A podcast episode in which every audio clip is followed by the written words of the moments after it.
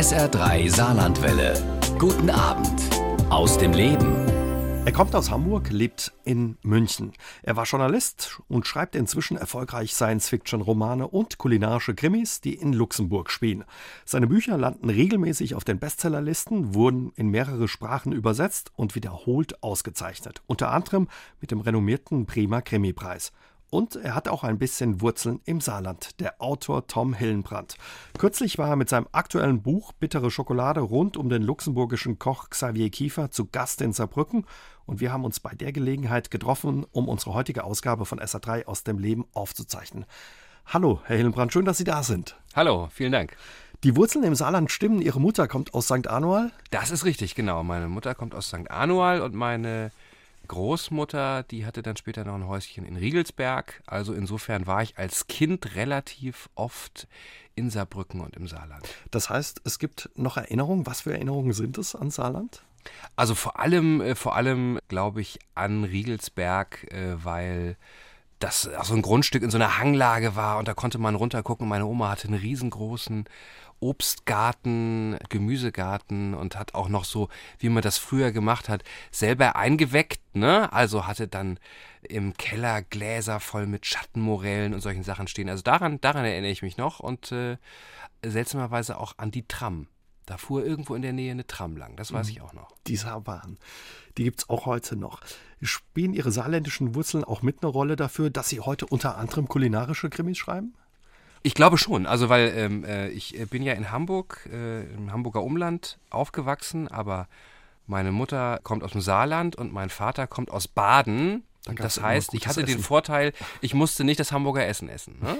sondern bei uns gab es immer ein schönes Weinle und es wurde immer selbst gekocht. Äh, vor allem am Wochenende fand eigentlich das Leben äh, zumindest vormittags eigentlich in der Küche statt. Da stand man rum und hat schon so ein bisschen äh, angebrutzelt und dabei hat äh, äh, mein Vater und meine Mutter auch schon immer die erste Flasche Wein getrunken und das ein bisschen prägt das, glaube ich, schon.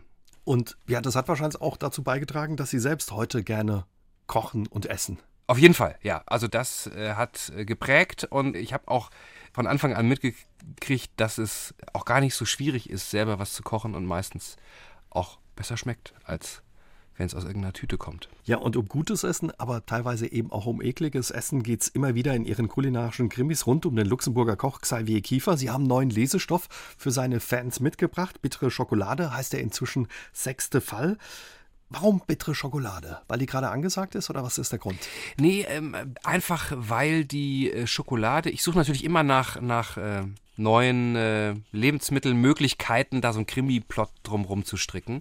Und als ich mich genauer mit Schokolade beschäftigt habe, war ich doch äh, relativ baff, wie viel unappetitliche Details da auch in diesem eigentlich wahnsinnig schönen Nahrungsmittel drin stecken. Und das hat für mich die Schokolade, die ja eigentlich meistens eher süß ist, doch ein bisschen bitter gemacht.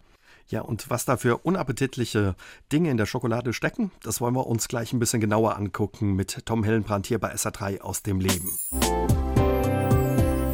Bittere Schokolade heißt der neue kulinarische Krimi von Tom Hillenbrand. Heute ist der Autor unser Gast bei SA3 aus dem Leben. Ihre Hauptfigur, Herr Hillenbrand, ja, der luxemburgische Koch Xavier Kiefer, gerät immer wieder etwas unfreiwillig in, ja, in so Krimifälle rein, in Mordfälle rein. Diesmal geht es um Schokolade. Um was geht's genau? Seine Ex spielt ein bisschen mit eine Rolle? Genau, also seine Jugendliebe, Ex-Freundin, die ist äh, Konditorin und hat eine kleine Schokoladenmanufaktur in Brüssel und ist außerdem auch noch Geschäftsführerin bei einer Schokoladenfabrik, also die eher so diese Fairtrade Supermarktschokolade herstellt und die wird ermordet und da stellt sich dann relativ schnell äh, heraus, dass offensichtlich irgendwas mit den Schokoladengeschäften dieser Dame, Ketty Faber heißt sie, nicht ganz koscher war und äh, dem geht Xavier Kiefer dann nach. Sie haben es gesagt, Schokolade ist mittlerweile ein Geschäft, kann man sagen, auch ein Milliardengeschäft. Auf jeden Fall. Also es ist ein, ein riesiges Geschäft und die Qualitätsunterschiede bei den Kakaos, äh, aus denen die Schokolade gemacht wird, die sind sehr, sehr groß. Und nicht nur die Qualität der Kakaos ist unterschiedlich, sondern auch die Art und Weise, wie dieser Kakao produziert wird, kann ganz prima und ganz ehrbar sein. Oder auf der anderen Seite kann von verarmten Bauern und auch teilweise von Kindern durchgeführt worden sein und dann wird es natürlich leicht unappetitlich. Mhm. Da verliert man die Lust an der Schokolade, wenn man das hört. Sie haben es gesagt, die Arbeitsbedingungen für die Kakaobauern sind teilweise sehr schwierig. Kinder sind beteiligt. Stimmt es, dass einige der Kakaobauern in ihrem Leben noch nie das Endprodukt, also Schokolade, probiert haben, das gar nicht kennen? Das kann man sich kaum vorstellen, aber das scheint äh, vor allem bei den äh, afrikanischen Kakaobauern durchaus so zu sein. Es gibt eine, eine sehr gute äh, CNN-Dokumentation dazu und da gibt der Journalist den Bauern, und das sind alles so Männer Mitte 50, so in der, in der Elfenbeinküste, gibt er ihnen Schokolade und dann haben die einen ganz überraschten Gesichtsausdruck und sagen, oh, c'est bon, c'est bon, ja. Und das, das äh, ist ja irre, ne, dass die äh, vielleicht seit 30, 40 Jahren mit diesem Produkt umgehen und eigentlich gar nicht wissen, was sie da produzieren. Ne? Also das ist aber vor allem, glaube ich, in Afrika der Fall. Also da kommt der meiste Kakao her und da sind auch die Bedingungen am schlechtesten. Die Kakaopflanze ist auch ein bisschen eine eigene Pflanze. Also die ist eigenwillig. Ich würde fast sagen, zickig könnte zickig. man fast sagen. Ja, denn also die wächst, also es ist eine Pflanze, die, es sind ja Bäume und diese Bäume wachsen nur in Äquatornähe und sagen, ich möchte am Äquator wachsen, ich möchte aber bitte keine Sonne. Und das ist ja so ein bisschen widersinnig eigentlich, aber die brauchen immer Schatten durch größere Bäume. Äh, meistens sind es so Bananenbäume oder irgendwas. Und äh, nur dann gedeihen sie gut und sie sind sehr krankheitsanfällig, diese Kakaobäume. Also man schätzt, dass so 25, 30 Prozent der gesamten weltweiten Ernte jedes Jahr einfach flöten gehen. Und äh, dann ist es auch noch so, dass die Ernte dieser Kakaofrüchte, die sehen so ein bisschen aus wie kleine American Footballs. Die Ernte und das Öffnen ist auch eine wahnsinnig arbeitsintensive manuelle Geschichte die sich nicht mit Maschinen machen lässt. Mhm. Ja, wenn man Ihr Buch liest, Bittere Schokolade, hat man so ein bisschen das Gefühl, als würde man selbst auf der Plantage stehen, beziehungsweise Sie bei der Recherche wären auf der Plantage gewesen. Also Sie wühlen da richtig, arbeiten sich da rein in das Thema immer. Ja, also die Krönung wäre natürlich noch gewesen, ähm, auch wirklich in die Elfenbeinküste oder in Kongo oder so zu fahren. Aber ähm, ich hatte das auch erst vor, aber dann gab es da in der Gegend, wo ich hin wollte, einen Ebola-Ausbruch. Und dann habe ich gedacht, vielleicht bleibst du besser hier. Keine schlechte ähm, Idee. Genau. Ähm, aber das ist immer eine relativ umfängliche Recherche, wobei äh, das meiste, was es da sozusagen an Unerfreulichem oder Schrecklichem zu Schokolade oder auch zu anderen Lebensmitteln gibt, ist jetzt nichts, was man jetzt ganz investigativ äh, rausfinden müsste. Das steht alles irgendwo aufgeschrieben. Man müsste es nur mal lesen. Ja, das äh, sind natürlich dann ein paar hundert Seiten, aber ich lese das dann und versuche das dann so, dass man es einfach versteht zu verarbeiten. Ja, und wie Tom Hillenbrand, wenn er seine Bücher beginnt zu schreiben, recherchiert, das klären wir gleich mit ihm hier bei SA3 aus dem Leben. Dienstagabend, hier ist SA3 aus dem Leben, heute mit dem Krimi-Autor Tom Hillenbrand. Der Ermittler in Tom Hillenbrands kulinarischen Krimis ist ein Luxemburger Gourmetkoch. Und ja, der hat immer so ein bisschen die schmutzigen Geschäfte der Lebensmittelindustrie im Blick, schaut, was da alles los ist. Man hat den Eindruck, ihm geht der Stoff nicht aus, Herr Hembrand, wenn es um Lebensmittel geht und die Skandale darum. Ja, das scheint eine unendliche Geschichte zu sein, fast ohne Boden. Also ich äh, habe natürlich irgendwo so eine inzwischen digitale Zettelkladde, wo ich mir immer Notizen mache, was man noch alles machen könnte. Und es gibt, glaube ich, äh, unendlich viele Lebensmittelskandale. Das ist aber, glaube ich, auch einfach nicht nur, muss man der Fairness halber sagen, der Geldgier oder der Amoral der Lebensmittelkonzerne geschuldet, sondern das resultiert einfach daraus, dass wir einfach sehr, sehr viele Menschen gibt und die wollen alle irgendwelche bestimmten Sachen essen, die gerade in sind. Und wenn sich zwei, drei Millionen äh, Menschen auf irgendein Trendfood stürzen, dann geht es immer schief. Es mhm. kann gar, eigentlich gar nicht anders sein. So haben Sie sich in den letzten Jahren zum Beispiel auch mit Thunfisch-Sushi beschäftigt oder Xavier Kiefer, Ihre Figur, oder auch Olivenöl. Es ist auch sowas, wo eine riesen Nachfrage ist und wenn man Ihren Krimi liest, erfährt man, so viel Olivenöl gibt es gar nicht wie da verbraucht werden. Genau, also vor allem so viel italienisches, italienisches Olivenöl. Ja, also alle wollen ja, also das ist, glaube ich, auch die größte Zahl der Betrügereien, Lebensmittelbetrügereien, die es weltweit gibt. Die beziehen sich alle auf Italien, weil alle wollen diese Italianità, ja, also dieses typisch italienische Lebensgefühl und alle wollen den Parmaschinken und alle wollen den Grane Padano Käse und so weiter und es ist einfach nicht möglich, diese Nachfrage zu befriedigen, aber es ist natürlich immer irgendwer, der sagt, na gut, wenn die Leute danach rufen, dann gebe ich ihnen, was sie wollen oder zumindest irgendwas, was so ähnlich aussieht wie das, was sie wollen. Und es gibt es auch bei anderen Sachen, es ist ja auch in Deutschland, ist auch beim Schwarzwälder Schinken oder so, dass der dann nicht mehr aus dem Schwarzwald kommt. Aber bei den italienischen Sachen ist es, glaube ich, am extremsten, ja. Manchmal überrascht, wie wenig die Leute sich abschrecken lassen. Wenn so ein Skandal hochkocht, dann ist die Aufregung groß, aber so schnell ist es auch wieder vergessen, hat man manchmal den Eindruck. Es ist schnell vergessen.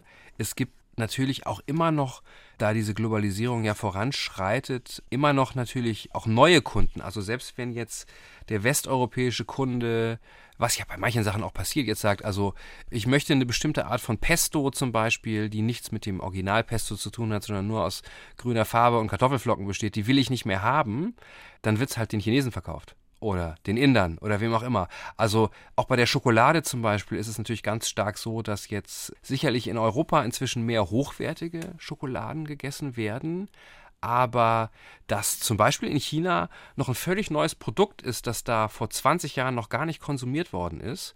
Und das heißt, den Mist kriegen jetzt die angedreht. Ja, das ist, das scheint irgendwie immer weiterzugehen. Also die Chinesen haben die Schokolade für sich entdeckt. Ist ja eigentlich auch mehr als eine Süßspeise, ist in einigen Ländern kann man schon sagen, so ein Stück weit ja eine Kultur, ein Kulturgut. Auf jeden Fall, ja. Also es ist ja auch bei uns eigentlich ja nur eine, eine Süßigkeit. Und äh, also in, in Mexiko zum Beispiel können Sie in jedem Supermarkt so Tafeln mit so einer bröckeligen, groben Schokolade kaufen. Das ist Kochschokolade und die macht man in so Eintöpfe und sowas rein, um die Soße anzudicken. Also das äh, wird in verschiedenen Kulturen ganz unterschiedlich verwendet. Aber das Hauptproblem ist halt wirklich diese Supermarktschokolade oder die Weihnachtsmänner oder die Osterhasen, das ist in der Regel ziemlicher Schrott, was da drin ist. Wenn ich Sie richtig verstehe, sollte man von den Schoko-Osterhasen besser die Finger lassen. Also die taugen nichts. Ne, es gibt bestimmt auch sehr gute Schoko-Osterhasen, aber vermutlich nicht bei Aldi für einen Euro. Das ist sehr unwahrscheinlich, denn es muss einem klar sein, dass es äh,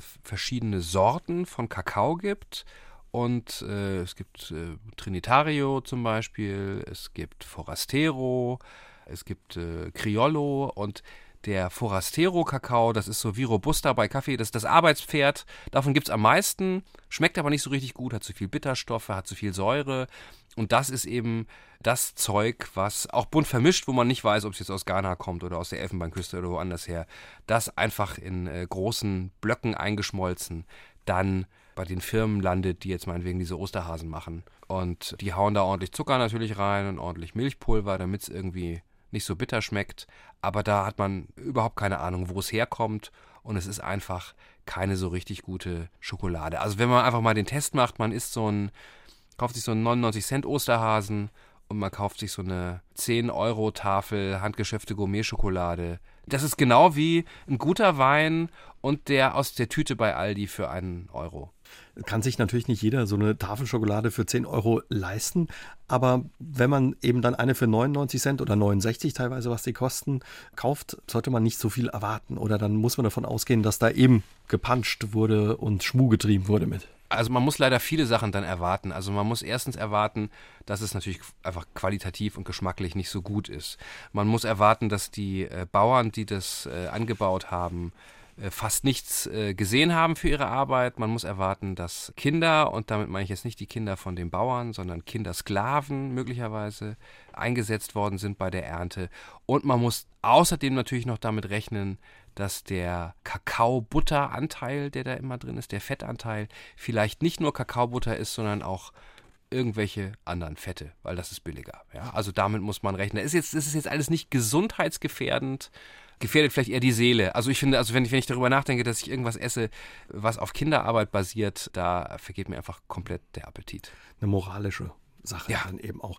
Sie haben wahrscheinlich viel Schokolade auch probiert beim Schreiben oder für das Buch? Ich habe tatsächlich, ich äh, versucht sozusagen methodisch vorzugehen und habe mir bei einem äh, Spezialitätenversand für Schokolade so um die 70 Tafeln bestellt. Äh, eine riesen Box. Es hat auch also über 300 Euro gekostet. Die sind ja relativ teuer, diese, diese feinen Schokoladen. Aber keine Sorge, ich konnte es ja von der Steuer absetzen. Aber die habe ich auch tatsächlich fast alle selbst gegessen während der Recherche- und Schreibphase. Und da merkt man dann wirklich den Unterschied, dass auch diese feinen Schokoladen, ähnlich wie bei Wein, wahnsinnig viele Eigenaromen haben, wo man denkt, das schmeckt jetzt nach Nuss, ich habe gar keine Nussschokolade gekauft, es schmeckt nach Vanille, ich habe gar keine Vanilleschokolade gekauft. Und das sind alles die Eigenaromen von den guten Kakaos. Und das ist dann schon erstaunlich, wenn man ansonsten den genormten Milka-Geschmack äh, sonst gewöhnt ist. Großer Trend, gerade auch bei Schokolade, ist Fairtrade. Was ist davon zu halten? Taugt die was? Das ist natürlich sicherlich gut, dass man äh, versucht, Sachen zu kaufen, wo so ein Fairtrade-Label drauf ist. Man muss darauf achten, bei vielen von diesen Fairtrade-Labels ist es so, das heißt nicht, dass aller Kakao, der da drin ist, frei von Kinderarbeit ist und faire Löhne, sondern das heißt möglicherweise nur, dass 40 oder 50 Prozent des verwendeten Kakaos diesen Qualitätskriterien entsprechen, der Rest aber nicht. Also so ganz aus der Haftung ist man damit äh, nicht raus. Es gibt auch den Trend zu ähm, sogenannten äh, Bean-to-Bar oder Tree-to-Bar-Schokoladen, also von der Bohne bis zur Tafel oder vom Baum bis zur Tafel, wo also der Produzent der Schokolade, das sind dann meistens sehr kleine Firmen, sagen, okay, ich kenne genau die eine Kakaoplantage in Nicaragua, wo meine Bohnen herkommen und ich war auch mal da und ich habe gesehen, dass da keine Kinder arbeiten und so weiter und nur von denen beziehe ich meine Bohnen. Das ist dann so ein bisschen wie bei Wein, dass man sagt, okay, also es ist nur von einem bestimmten Terroir oder von einem bestimmten Hang. Und das wirkt sich natürlich auf den Geschmack aus, aber leider auch auf den Preis natürlich massiv. Ja, und Tom Hillenbrand guckt nicht nur ganz genau bei den Fakten, wenn es um die Lebensmittelskandale geht, hin, sondern auch bei dem Hauptschauplatz seines Krimis Luxemburg. Über unsere Nachbarn unterhalten wir uns gleich mit ihm bei SA3 aus dem Leben. Tom Hillenbrand schreibt Krimis, die in Luxemburg spielen. Bittere Schokolade heißt der sechste Band um den Luxemburger Koch Xavier Kiefer. Heute ist Tom Hillenbrand unser Gast bei SA3 aus dem Leben. Herr Hillenbrand, wer war zuerst da? Die Idee für einen Koch oder die Hauptfigur ein Koch sein zu lassen oder der Schauplatz Luxemburg? Also als erstes war eigentlich die Plot-Idee, also die Idee für den Fall da und dann war mir relativ schnell klar, okay, das muss ein Koch aufklären. Bei Teufelsfrucht war das. Und erst dann kam der Schauplatz. Also dann habe ich auch wirklich äh, am Anfang mir mal eine Karte genommen und habe geguckt, ähm, es muss irgendwie Frankreich nah sein, das wusste ich. Und was könnte denn in Frage kommen? Und äh, habe natürlich auch geguckt, kann es Saarland sein, kann es Rheinland-Pfalz sein? Oder ist der vielleicht Franzose? Oder ist der vielleicht Elsässer? Und so weiter, aber dann ist mir wieder eingefallen, dass ich mal irgendwann in Luxemburg äh, ein paar Wochen äh, gewohnt habe und habe gedacht, ja, das, das wäre interessant. Sie haben ein Praktikum bei der EU genau, gemacht. Ja. Warum ein Koch?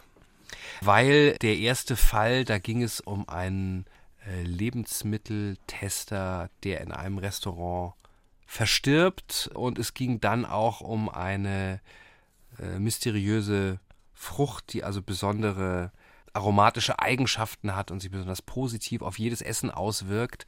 Und dann habe ich mir gedacht, das, also eigentlich, das muss eigentlich, also es hätte vielleicht auch ein Kommissar sein können, der gut kocht oder irgendwas, aber eigentlich muss es jemand sein, der auch so ein Netzwerk in die in die Lebensmittelszene und so rein hat. Und dann war ich beim Koch, ja. Mhm. Gibt es Vorbilder oder gab es ein Vorbild für die Figur? Seltsamerweise nicht. Also das passiert manchmal bei so Romanfiguren, dass die einfach so zur Tür reinkommen.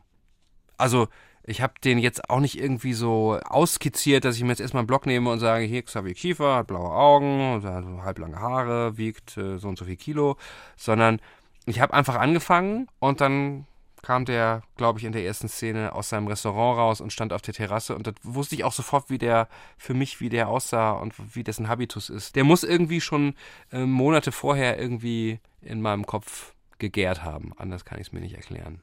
Wer kam da durch die Tür? Wie muss man ihn sich vorstellen? Was ist er für ein Typ? Also ich finde ihn als Leser sehr sympathisch. Genau, also er ist sympathisch, aber er ist auch, äh, glaube ich, ähm, sehr eigen und ein bisschen schrullig ist er. Der wohnt da in der Luxemburger Unterstadt und hat da ein kleines Restaurant und äh, war früher mal Sternekoch, aber hat sich da aus diesem Zirkus verabschiedet, weil ihm das zu laut und zu viel war und der möchte eher so ein bisschen gemütlich, äh, gemütlich, ja, äh, sein Gläschen Wein trinken und auch so ein bisschen in Ruhe und von der Welt unbehelligt so vor sich hin brockeln und da seine luxemburgischen Spezialitäten kochen und so weiter und äh, ist aber auch so ein bisschen aus der Zeit gefallen. Also hatte lange noch so ein altes Handy mit Knöpfen und hat Jetzt ein Smartphone. Jetzt hat er das, weil das andere ist in dem, im fünften Fall kaputt gegangen. Ja. Das war sozusagen plotrelevant. Hat auch ein neues Auto, musste sich von seinem Peugeot-Transporter verabschieden. Genau, musste sich da verabschieden und hat diese sehr umtriebige Pariser Freundin seit einigen Jahren, die ihn dann auch immer so rausschleift äh, in die Welt und das verändert ihn natürlich auch, aber in vieler Hinsicht so ein bisschen aus der Zeit gefallen. Auch, er raucht auch noch wie ein Schlot und so. Beschweren sich auch ab und zu Leser, dass der zu viel Wirklich? raucht. Ja, ja, klar. Aber äh, insofern so nicht so eine stromlinienförmige Figur und ich glaube, das finden viele Leser auch gut, dass der so ein paar Ecken hat. Kriegen Sie da eine E-Mail oder setzt sich jemand hin und macht sich die Mühe, einen Brief zu schreiben und sagt, der Xavier, der raucht zu viel? Also da macht sich nicht nur jemand die Mühe, einen Brief zu schreiben, wo er sagt, ich finde, der raucht zu viel, sondern der macht sich dann auch noch die Mühe zu sagen, in Band 2 wird geraucht auf Seite 14, Seite 18, also das, das alle Stellen aufzuführen, wo ich mir auch glaube, ich, ich weiß, dass der zu viel raucht. Und wahrscheinlich weiß er es selber auch, aber es wäre ja langweilig, wenn alle immer nur tun, was vernünftig ist. Also zumindest, also es wäre vielleicht besser für die Menschheit, aber für Romanfiguren wäre es wahrscheinlich langweilig. Sie haben es gesagt, er trinkt gerne, raucht gerne, isst auch gerne und mag eben die luxemburgische Hausmannskost nichts Leichtes, sehr lecker, aber äh, haben Sie eine Verbindung zu der Küche oder mussten Sie sich da auch erstmal reinessen? Da musste ich mich reinessen, ja. Also mir war natürlich bewusst, dass die existiert und ich habe da auch mal das eine oder andere gegessen, aber ich musste mich da immer mal äh, wieder erstmal reinfinden und ich muss mich da heute noch teilweise reinessen. Also es gibt da schon Sachen, die ich entweder nicht mag oder die mir einfach noch nicht bekannt sind. Also Zum Beispiel, was, was mögen Sie nicht? Oder was? Also ich finde den, ähm, also der Kochkäse, den Kochkäse, den, den, ja, Kochkäse, ja. den muss ich nicht unbedingt haben. Setzt da schon mal als Waffe ein. Genau, und der, der Kuddelfleck. Kuddelfleck. Das sind so, ne, so Innereien zu einer Tomatensauce. Muss man mögen. Ne? Das muss nicht unbedingt sein, aber das Jut mit den Gardebohnen und diese Sachen, das ist, ist lecker, ja. Ähm, das ist, ist eigentlich ganz gut. 70 Tafeln Schokolade bei der Recherche, Mhm. ordentlich Luxemburger Hausmannskost. Sie müssen viel Sport machen, weil dick sind Sie nicht, Herr Hilbrand. Ja, also ich gehe äh, in der Regel jeden Tag vorm Schreiben eine Stunde zum Sport und dann ist mein System hochgefahren und dann setze ich mich gleich an den Schreibtisch und schreibe. Aber es gibt da doch also erhebliche Gewichtsfluktuationen immer bei den. Äh, also es ist dann auch natürlich, ich, ich esse sonst auch eigentlich sehr vernünftig normalerweise und äh, auch nicht so viel und ich trinke auch nicht so viel. Aber wenn ich dann jetzt irgendwie äh, zum Beispiel für den einen Fall war ich in Bologna dann irgendwie vier Tage unterwegs und dann muss ich mir in den vier Tagen auch wirklich alles reinziehen, was geht. Ja, und das, also in vier Tagen kann man schon vier, fünf Kilo zunehmen. Also wenn man wirklich auch jeden Tag dreimal ein großes Essen isst und noch immer mit Torte hinterher und eine Flasche Sangiovese und so weiter, dann geht das relativ schnell. Klingt nach einem anstrengenden Job, den Sie da haben. Es ist hart, aber einer muss es machen. Wie ist das mit ähm, der luxemburgischen Küche? Holen Sie sich bei Köchen auch mal Rat, gucken da in Töpfe? Ich gucke auch mal in Töpfe oder gehe einfach da essen und ich äh, bin auch ganz gut bekannt mit der Lea Linster. Das heißt, also wenn ich jetzt so irgendwie gar nicht weiterkomme oder ich nicht weiß, wie irgendwas geht, dann kann ich die anrufen. Sowohl was Luxemburger Küche angeht, als auch natürlich was klassische französische Küche angeht. Das ist ja eher ihre Domäne, sage ich mal. Das kann die natürlich immer alles sofort äh, abrufen. Also wir haben mal mit ihr mehrere luxemburgische Sachen gekocht und waren dann auch irgendwie in Luxemburg im Kaktus im Supermarkt und haben da erstmal eingekauft und da war ich schon also beeindruckt, weil die natürlich in Wahrheit als Sterneköchin macht mal keine grombere Kischelsche. Ja, also die hat die das letzte Mal vor wahrscheinlich vor 20 Jahren oder so gemacht, aber die kann das dann auf einen Schlag wieder. Also das, ne, wenn man das gelernt ist, gelernt, ne? Das geht nicht wieder weg. Ja. Und heute verbindet sie eben eine Freundschaft, ähm, haben Sie gesagt. Wie ist das bei Ihnen? Tauchen ja auch viele luxemburgische Wörter auf. Gibt es da Testleser? Ist sie eine Testleserin, Lea Linster? In, nee, dafür haben wir dann noch eine Luxemburgerin, die in Köln wohnt, äh, wo auch mein Verlag, äh, Kiepenheuer und Witsch, sitzt.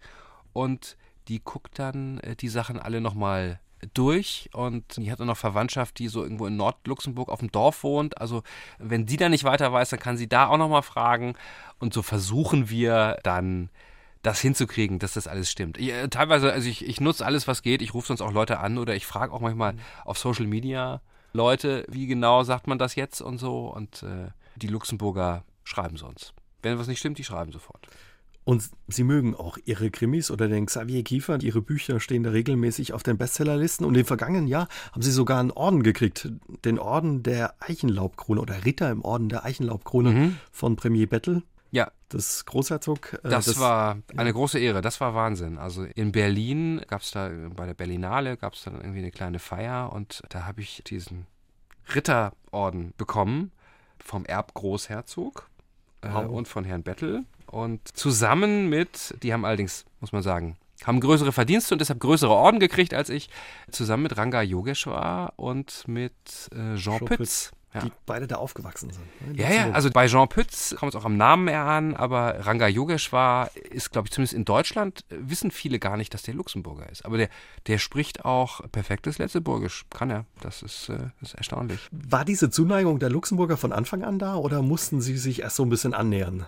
Es ging von Anfang an relativ gut. Also das war natürlich eine Sorge, die ich am Anfang hatte, weil ist ja auch verständlich, kann ja sein, dass die Haltung von uns eher so gewesen wäre, zu sagen, ja, jetzt kommt da irgendein so Preise, ja, kommt jetzt daher und will uns jetzt was über unser Land erzählen, so, ja. Aber ähm, so war es gar nicht, sondern die waren, waren von Anfang an äh, sehr äh, interessiert und haben sich gefreut, dass jemand was über ihr Land schreibt und also auch der Orden hatte natürlich auch was damit zu tun, dass sich diese Serie ja auch in Deutschland ganz gut verkauft, dass jetzt viel mehr Leute als vorher was über Luxemburg wissen, weil also der Saarländer weiß natürlich. Wir kennen die äh, Nachbarn. War, bisschen, kennen natürlich die Nachbarn, aber die Leute in, äh, in Nordrhein-Westfalen oder in Bayern, die wissen wirklich, also gar nichts über Luxemburg. Also die wissen, dass es klein ist, dass dort Jean-Claude Juncker rumläuft und das war's. Mehr, ja. Die haben wahrscheinlich noch nicht mal mitgekriegt, dass Xavier Bettel jetzt Premierminister ist. Also das Wissen ist da nicht sehr groß und über diese Serie vielleicht punktuell wird es ein bisschen besser.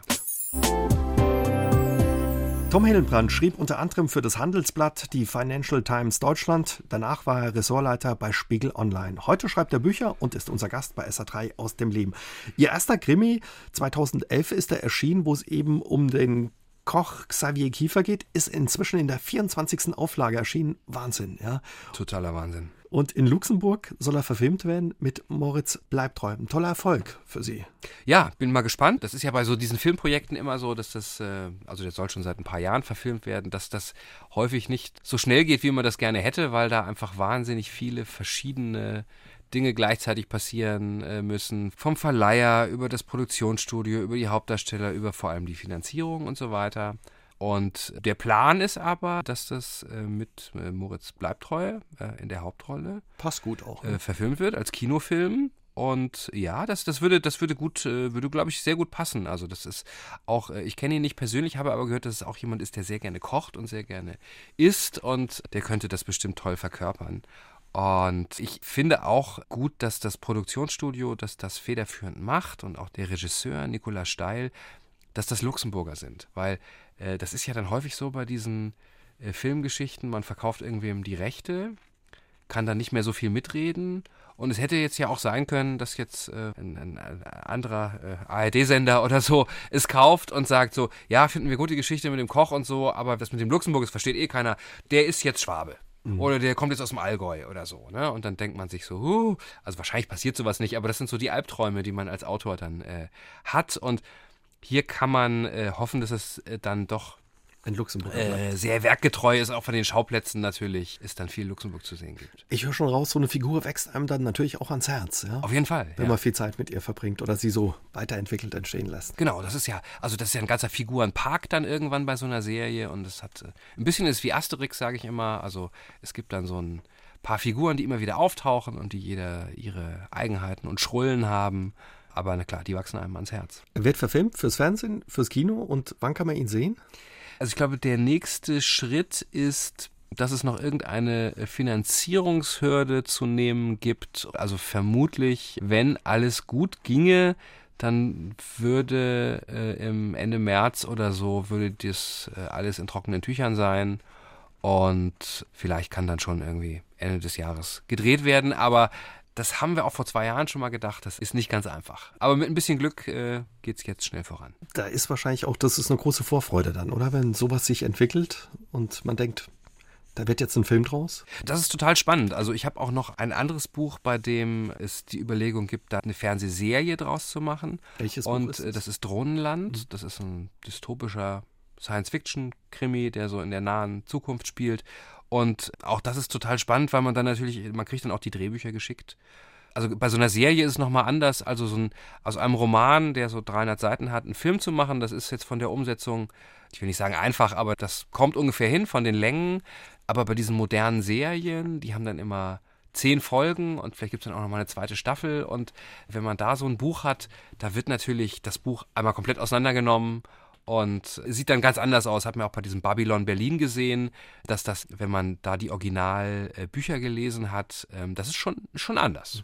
Durften Sie da mitreden bei Thronland, bei den Drehbüchern? Ich habe die gesehen und ich habe in dem Sinne jetzt kein Mitspracherecht, dass ich es irgendwie abnehmen muss, aber ich bin da eingebunden, weil das dann auch äh, bei so einem Science-Fiction-Szenario, da geht es dann viel um, um das Weltenbauen und dass die Welt realistisch ist und da mache ich so ein bisschen bisschen mit und diskutiere dann mit den Schreibern, die das eigentlich schreiben. Äh, das ist sehr interessant. Ja. Neben dem Kochen, dem guten Essen und den kulinarischen Krimis ist Science Fiction auch was, was Ihnen am Herz liegt oder eine große Leidenschaft von Ihnen. Da reden wir später noch ein bisschen ausführlicher drüber. Lassen Sie uns kurz ein bisschen bei Ihrer journalistischen Vergangenheit bleiben. Sie waren zuletzt Ressortleiter bei Spiegel Online für den Bereich Auto zuständig. Da würden viele sagen, yes, super Job. Man darf sich ab und zu mal ein schönes Auto leihen oder bekommt eins vor die Haustür, vor das Redaktionsbüro gestellt, darf testen. Aber Sie haben irgendwann gesagt, nö, ich will lieber Bücher schreiben. Ich wollte lieber Bücher schreiben und ich muss auch sagen, ich war ursprünglich Wirtschafts- und Technologieredakteur und dann hat mein damaliger Chefredakteur mir diesen Job angeboten und hat gesagt, du könntest Ressortleiter für Autos werden. Und dann habe ich gesagt, aber ehrlich gesagt, Matthias, ich interessiere mich überhaupt nicht für Autos. Und dann hat er gesagt, ja, das ist ja auch der Grund, warum ich dich frage. Ja? Weil also äh, dieser Autojournalismus äh, in, immer in diesem Ruch äh, steht. Ne? Die Leute werden irgendwie. Äh, zu viel Nähe auch. Äh, ja, zu viel Nähe zur Autoindustrie. Und das hat man jetzt ja auch gesehen, dass diese ganzen Emissionsskandale, äh, vieles davon ist ja schon irgendwie doch seit Jahren, glaube ich, doch relativ vielen Leuten bekannt. Ähm, aber es sagt nie einer was und so, ne? Und ich habe das dann ein paar Jahre gemacht, aber so richtig mein Ding war das nicht. Also ich habe mich dann immer nur für die Elektroautos oder für die grüne Mobilität und diese Sachen interessiert.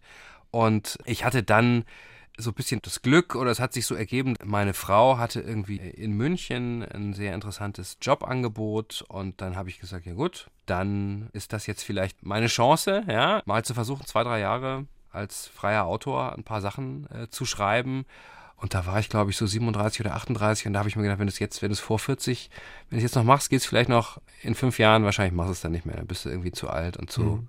Und es hat geklappt. Ja, es hat, hat erstaunlicherweise irgendwie geklappt, ja. Was bedeutet das Ihnen heute, dass Sie ja von der Schreiberei, vom Schreiben leben können? Müssen Sie sich da manchmal kneifen? Oder? Da muss ich mich kneifen, ja, weil ich weiß, dass es mit Büchern, also Geld zu verdienen, doch nicht so einfach ist und sehr viele Kollegen von mir, viele Kollegen, die auch, die glaube ich auch wahrscheinlich besser schreiben als ich und talentierter sind und bessere Ideen haben und trotzdem alle noch einen Dayjob haben, ja, weil es einfach anders nicht nicht zu machen ist und es ist ein großes Privileg. Ja. Wie funktioniert es doch? Gehört da Glück dazu oder eine Strategie oder ist es eben mehr als nur ein Buch? Muss außenrum was gebaut werden? Also es, es ist ein, also ein ganz großer Teil ist sicherlich Glück. Das glaube ich ist einfach Glück.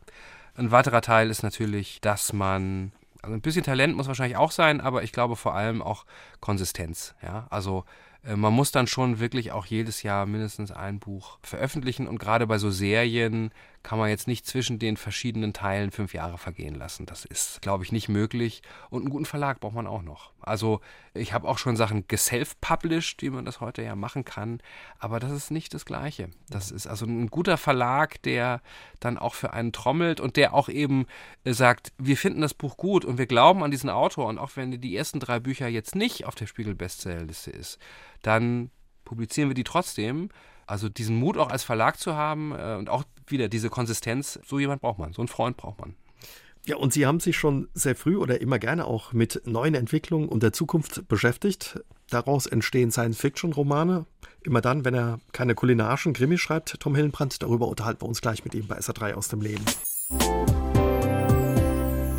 SA3 aus dem Leben heute mit dem Autor Tom Hillenbrand. Er schreibt nicht nur kulinarische Krimis und Sachbücher, sondern auch Science-Fiction-Romane. Zuletzt erschienen ist Hologrammatica. Thema der Geschichte ist künstliche Intelligenz und da wagen Sie sich ordentlich in die Zukunft vor, in Städte, die wir auch heute noch kennen, aber die eben 2088 ganz anders aussehen. Was ist die Geschichte? Die Geschichte ist, dass also der Klimawandel ähm, sich beschleunigt hat und äh, die Menschheit eigentlich nicht mehr wusste, was sie jetzt tun soll. Also vor allem geht gar nicht so nur um, um, die Überschwemmung, sondern auch einfach um den Umstand, dass es an vielen äh, Stellen der Erde sehr, sehr heiß werden wird. Also so heiß, dass man da eigentlich nicht mehr äh, leben kann. Und es gibt also Völkerwanderungen äh, nach Sibirien. Das ist sozusagen das neue gelobte Land. Aber irgendwann beschließen die Menschen, also das Einzige, was wir jetzt wirklich noch tun können, ist, wir bauen jetzt einen Computer, wir bauen eine künstliche Intelligenz, weil wir keine Antwort haben und dieser Computer soll das Problem bitte für uns lösen. Künstliche Intelligenz, das ist ein großes Thema. Vielen Menschen macht es auch Angst, weil man sich Gedanken macht, Mensch, nimmt diese künstliche Intelligenz, diese KI mir vielleicht den Job weg? Wie ist es mit Ihnen? Macht diese Entwicklung, die künstliche Intelligenz Ihnen auch Angst oder ist es was, wo Sie sagen, das wird toll? Also ich glaube, dass es nicht ganz unbegründet ist, dass man äh, besorgt sein muss, wobei äh, meine Sorge jetzt weniger ist, äh, dass die KI uns alle Jobs wegnimmt, sondern meine Sorge ist eher, dass diese Entwicklung sich dann immer weiter beschleunigt und wir nicht so richtig kontrollieren können, äh, welche Entscheidungen wir abgeben wollen und welche nicht. Es muss nicht mal äh, dazu kommen, das ist ja immer das Science-Fiction-Szenario, dass die künstliche Intelligenz quasi erwacht ja, Eigenleben und entwickelt. Eigenleben entwickelt und dann sagt, äh, ihr äh, kleinen komischen organischen Lebensformen, äh, ihr seid unwichtig, ja, sondern es gibt eben auch viele Szenarien, wo es einfach so ist, äh, wo wir diesen Computern sehr viele Aufgaben übertragen und die dann vielleicht nicht so funktionieren, wie wir das haben wollen und vielleicht irgendwie durchdrehen, nicht in dem Sinne, dass sie jetzt amok laufen, aber dass sie einfach äh, unsere Befehle missverstehen oder die falsch ausführen. Das könnte auch zu vielen Katastrophen führen. Also das ist ein großes Problem und es gibt eigentlich relativ erstaunlich viele Leute, die an KI forschen, aber erstaunlich wenige Leute, die sich mit diesen Kontrollproblemen beschäftigen.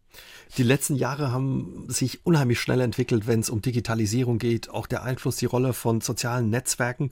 Was denken Sie, wie wird sich das in den nächsten Jahren, Jahrzehnten weiterentwickeln? Wie wird unsere Welt aussehen in ein paar Jahren als Science-Fiction-Fan? Was sagen Sie? Also ich glaube, auf jeden Fall wird sich das weiter beschleunigen, diese technologische Entwicklung. Und ich denke auch, dass wir jeder Heute gibt es dieses Siri von Apple, was ich ehrlich gesagt immer noch wahnsinnig unbeeindruckend finde. Also den kann man nach dem Weg fragen oder nach dem Wetter, aber das ist es schon. Aber wir werden in wenigen Jahren alle Assistenten haben, denen wir sehr komplexe Befehle geben können, denen wir auch sagen können, bitte daran denken, dass äh, nächste Woche meine Mutter Geburtstag hat, dass die auch an dem Tag Blumen geschickt kriegt und abends äh, in ihrem Lieblingsrestaurant reserviert ist. Eigentlich ganz und, praktisch. Genau. Das Ding wird sehr viel über uns wissen und wird uns sehr viele Sachen abnehmen können und wird uns auch Ratschläge geben können zu Sachen, die wir heute, also wird uns sagen zum Beispiel, dass wir gerade zu fett essen oder dass wir zu wenig Sport machen und wird uns vielleicht auch sagen, dass das Mädchen, das wir gestern äh, kennengelernt haben und das wir so super ist. finden, überhaupt nicht die richtige ist und dass die Scheidungswahrscheinlichkeit, wenn wir die heiraten, bei 87 Prozent liegt. Und es wird unser Leben komplett verändern und ich glaube auch, äh, was die Jobs angeht, wird jeder von uns mit solchen KI-Systemen arbeiten. Also es ist jetzt schon so, also ein Radiologe wird sich nicht mehr selber die Bilder angucken, sondern der Computer wird die Bilder angucken und sagen, der hat Krebs, der hat Krebs, der nicht. Und dann wird er drauf gucken und sagen, du hast recht. Das ist ja ganz gut beim Radiologen. Xavier Kiefer wird es nicht gefallen, wenn da irgendwie so ein künstlicher Assistent sagt, nicht so viel trinken, nicht so viel essen und nicht nur ihrem Koch wahrscheinlich wird das nicht gefallen. Ne? Nein, auf der anderen Seite würde er natürlich auch, oder jeder, jeder, der ein Restaurant betreibt, würde auch, bin ich mir relativ sicher, in ein paar Jahren eine Software haben, die für ihn sehr, sehr genau planen kann, wie viel Portionen Champignon-Cremesuppe er heute Abend braucht und wie viel morgen und irgendwelche für uns völlig unverständlichen Korrelationen erstellt, dass dienstags, wenn es regnet, Champignon-Cremesuppe stark nachgefragt wird und an anderen Tagen nicht. So. was wird der Computer rausfinden können. Er wird uns nicht sagen können, warum, aber wir werden uns dann zunehmend darauf verlassen und es nicht mehr hinterfragen und, glaube ich, immer weniger Entscheidungen bewusst selber treffen. Ja, und wie die künstliche Intelligenz die Arbeit von Tom Hillenbrand als Autor verändern könnte, darüber unterhalten wir uns gleich mit ihm hier bei SA3 aus dem Leben.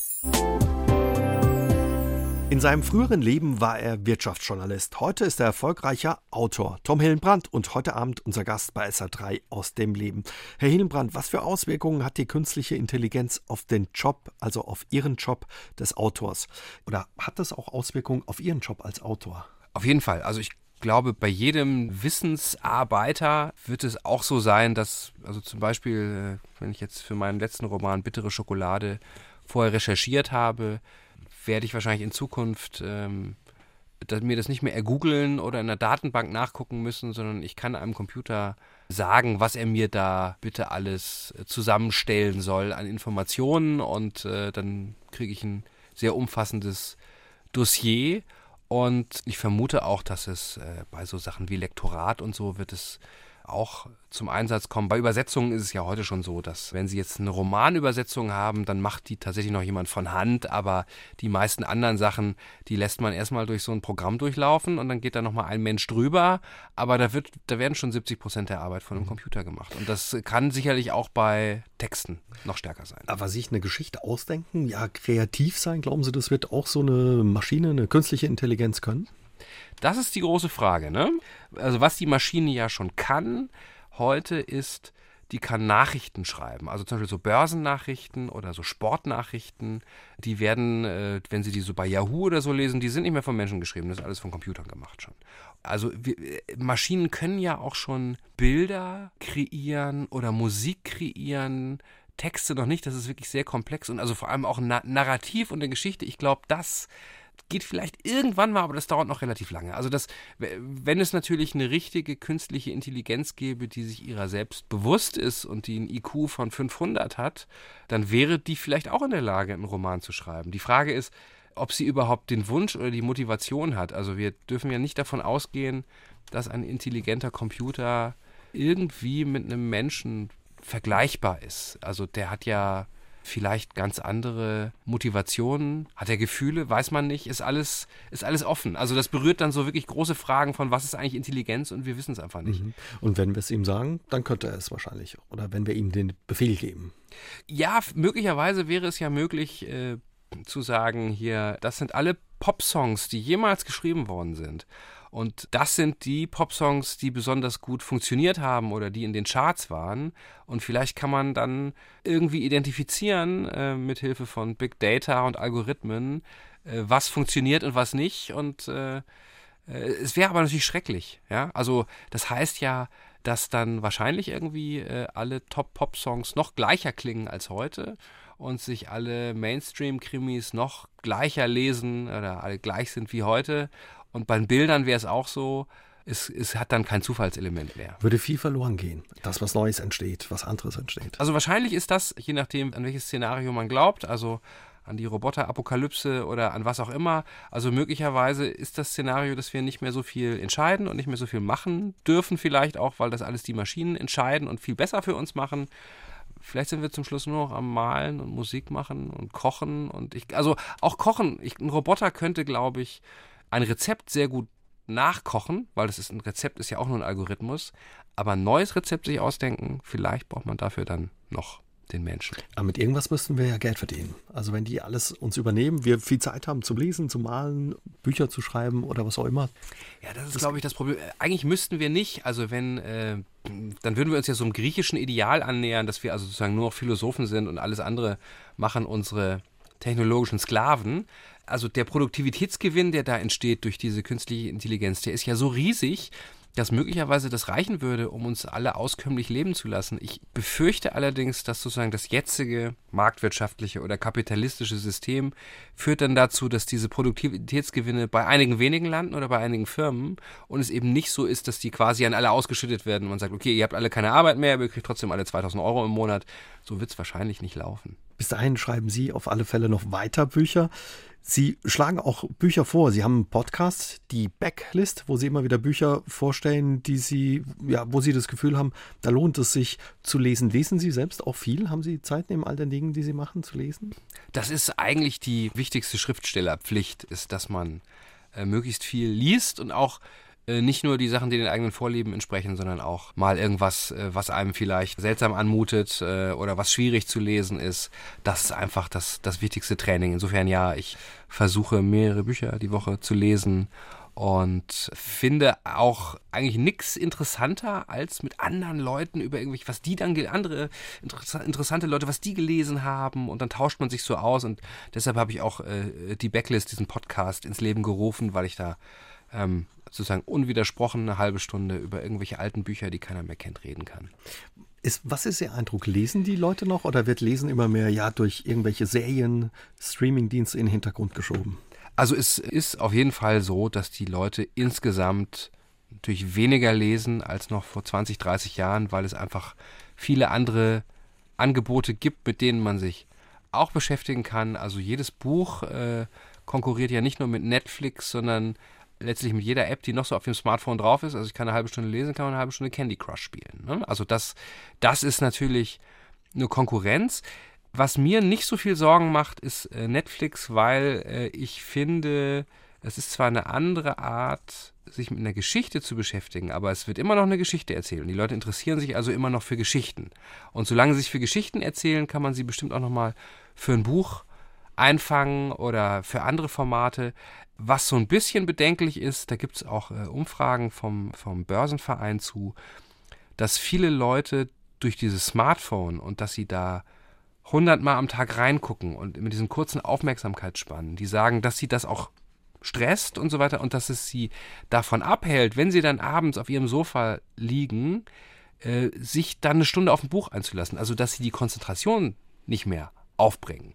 Das ist ein bisschen bedenklich, aber andererseits kann ich auch immer nur zu raten. Also natürlich macht an das wuschig, das Smartphone und die ganzen E-Mails und so weiter, aber ganz bewusst mal in so ein Papierbuch reinzugucken, wo wo man nirgendwo draufklicken kann, um nochmal kurz zu gucken, was auf Twitter ist. Das muss man ab und zu mal machen. Es übt total in Gelassenheit und übt auch die Konzentration. Der Schriftsteller Tom Hillenbrand ist mein Gast bei SA3 aus dem Leben. Wir haben uns heute Abend über Luxemburg, Schokolade und seine Romanfigur Xavier Kiefer unterhalten. Wie geht's weiter mit Ihrem Gourmet-Koch, mit Ihrem Koch? Wo gerät er demnächst rein? Das weiß ich noch nicht so genau, weil ich ähm, jetzt erst wieder an einem Science-Fiction-Roman äh, arbeite. Also ich mache das immer abwechselnd. Dann kann sich die Serie ein bisschen ausruhen, können sich die Figuren ein bisschen ausruhen. Also zwei von der Serie hintereinander zu schreiben, das ähm, fällt mir schwer. Ich muss dann auch wieder so ein bisschen, bisschen Abstand und Kopf frei kriegen. Und insofern habe ich jetzt noch nicht das eine Lebensmittelthema, aber ich äh, lese also fleißig ähm, und äh, gucke mir Food-Dokumentationen auch auf Netflix ja, äh, an und meistens weiß man es nicht, was es ist, bis man es sieht. also sieht. in dem Moment, wo man es sieht, weiß man es auch, aber äh, vorher habe ich häufig auch andere Sachen, wo ich mir denke, ja, also sagen Leser, warum machst du nicht mal Wein? Ja, ich sage, weil schon zehn Leute Wein gemacht haben. Das fände ich jetzt. Bier ja. ist auch total angesagt. Bier, ja klar. Also, ähm, aber es muss natürlich äh, nicht nur ein Lebensmittel sein, wo die Leute einen Bezug zu haben. Ähm, sondern es muss auch irgendwie eine ausgemachte Sauerei geben, die zudem auch noch so interessant ist oder so äh, ungewöhnlich, dass man da auch noch so einen so Krimi-Plot wirklich äh, draus machen kann. Und das, das dauert immer ein bisschen. Da lassen wir uns überraschen. Hat sich durch Ihre Arbeit mit den Büchern um Xavier Kiefer auch ein bisschen der Blick auf Lebensmittelernährung verändert? ja, es wird, also mit jedem Buch äh, versaut man sich eine weitere Sache, quasi, die man versaut sie eigentlich nicht. Also das kann man so nicht sagen. Auf der einen Seite wird es schwieriger, mit diesem Lebensmittel umzugehen. Also ein Olivenöl habe ich halt einfach im Supermarkt immer so eine Flasche gekauft und habe ich mir das reingezogen. Ich habe da überhaupt nicht drüber nachgedacht. Und jetzt äh, muss ich drüber nachdenken, weil ich jetzt weiß, was da so alles äh, dahinter steckt. Fisch geht auch nicht mehr, Thunfisch. Fisch auch Schokolade schwierig, nicht Sushi, mehr? genau, Schokolade.